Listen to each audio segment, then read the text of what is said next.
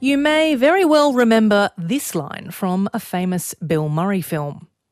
Do you think Phil's gonna come out and see a shadow? Punxsutawney Phil. That's right, woodchuck chuckers. It's Groundhog Day! Get up and check that hog out there! Yep, it's the movie Groundhog Day, the title of which has become synonymous with deja vu. Now, what if you took that film and you doubled down, using it to start your own almost infinite loop of watching the same movie day after day after day. My next guest really is that crazy. But first, if you did this, what would you choose to watch again and again every single day? Maybe there is a film you could spend eternity with. Mine would probably have to be The Hobbit, and yes, I realise that a trilogy is cheating, but there you have it. You can text me yours on 0418 226 576, tweet at RN Drive, or message me via the ABC Listen app. Here's a suggestion on the text line I could get behind. Hello, Sarah. I would love to watch an episode of Doctor Who each day of the year. That is also a great idea, also probably cheating because there are many, many episodes of Doctor Who, but I fully support you. And this from Rob in Cockies Hill. Hello. Rob, hi Sarah. There are only two things that keep me half sane. Um, the best band in the world, Cold Chisel, is on repeat, apart from when I listen to the ABC, of course, thank you. The other I can't go into too much, only for saying it's pretty chill up on Cockies Hill. That is quite the slogan. Dr. Adam Daniel is a lecturer in film and media studies at Western Sydney University, and he's the one who subjected himself to this ritual for an entire year. Adam, welcome to RN Drive. Hi, Sarah. Thanks for having me. Let's start from the beginning, not the movie, but the genesis for this idea. Um, why did you do this to yourself? Uh, most likely because I'm a masochist. Um, but the, the I actual, knew it. I knew it. the slightly longer answer is um, in September of uh, 2021. I was, you know, like everyone in New South Wales in lockdown. I was feeling kind of a bit hemmed in and wanted to do something interesting. And I stumbled upon a tweet by author Laura Lippman where she talked about her grandmother watching the film Pretty Woman um, for five years in a row every day. Um, she wore out two VHS copies of it. Whoa. And um, yeah, it was an interesting thread. And as I was reading it, I thought to myself, you know, like, what would that be like watching the same movie every day? What would you get out of it? Um, and it kind of spurred me to, you know, throw myself into it. I d- I didn't have a lot on at the time, obviously. Um, so I decided to challenge myself to, to watch Groundhog Day every day for the year. That was, for obvious reasons, a bit of an ironic choice. What was your relationship with the film before hitting play over and over and over again? And did you actually regret your choice? I actually, in hindsight, I, I, don't regret the choice. It's, it's, actually a perfect length. It's about uh, it's about ninety four minutes, so it doesn't take up too much of your day. Um, I, I, liked the film before I watched it. I think I'd seen it probably a half dozen times beforehand, and I'm I'm a big Bill Murray fan and and a Harold Ramis fan. So um, I you know obviously chose it for the irony of the the guy living the same day over and over again. Um, but it actually turned out you know it it turned out to be much deeper and much more interesting um, than I thought it would be. Yeah, this is the thing. I I was really surprised because you discovered what sound like actual hidden depths as opposed to just watching the same movie and wishing that there were hidden depths.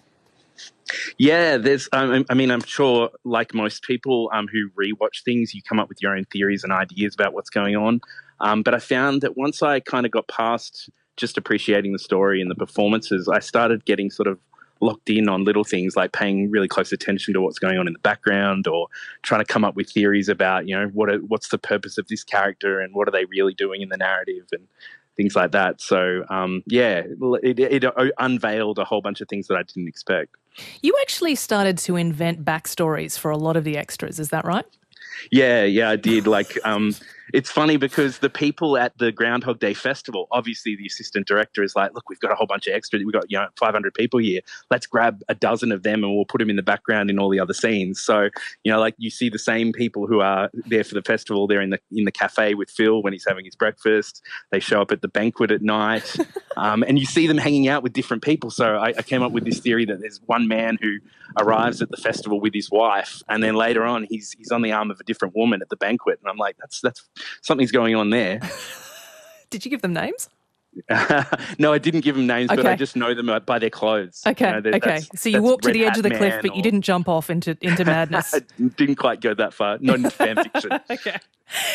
Could you watch the same movie once a day for the rest of eternity? I'd love to know what it is. And you can tell me via the text line on 0418 226 576, tweet at RN Drive, or message me via the ABC Listen app. Dr. Adam Daniel, a film critic, did it for one whole year with the movie Groundhog Day. We do have um, some text coming in. One person says uh, they would watch Cloud Atlas, five stars. And Adam in Moonah, Tasmania writes Run Lola Run has advantages three storylines in a parallel universe, each with twists and turns. Um, a third person says, Come on, RN, this is absolute bollocks. He did not do that. Adam?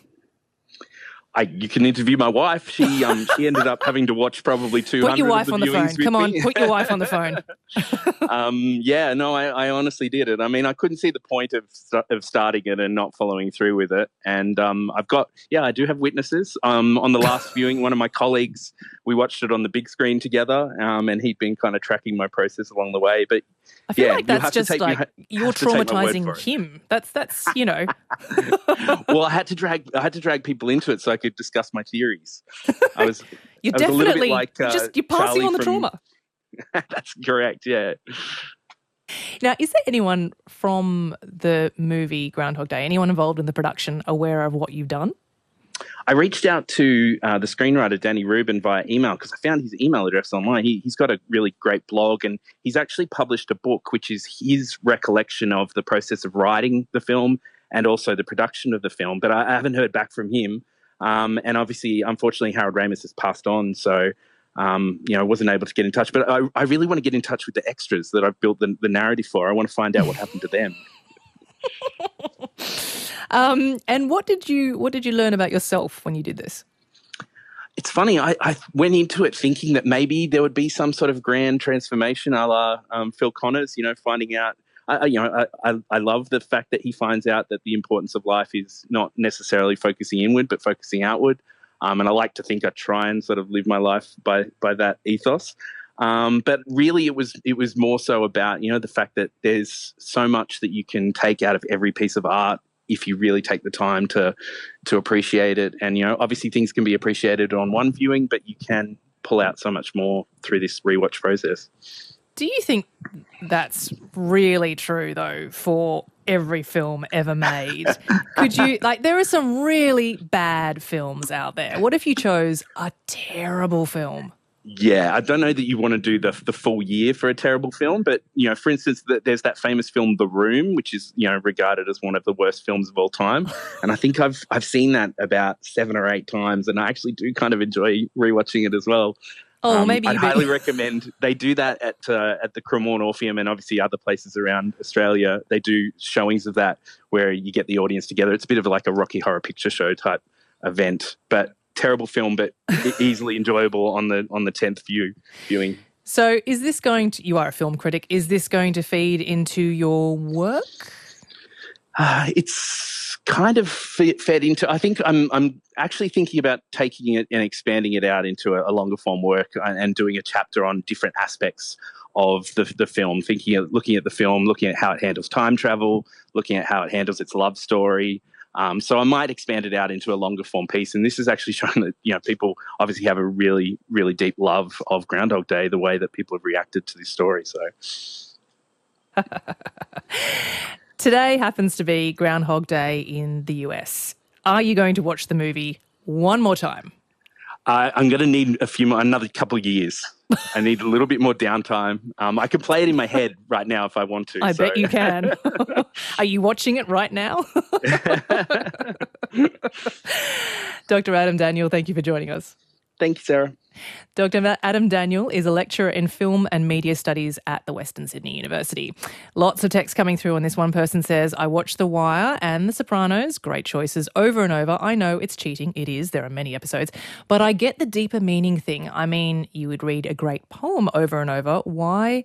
Why not a great film or TV show? Good point. Um, another person says, Band of Brothers series, emotional and humanistic.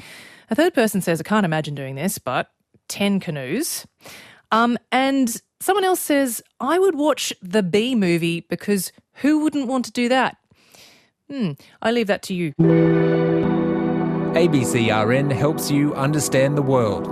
Find more of our stories on the ABC Listen app.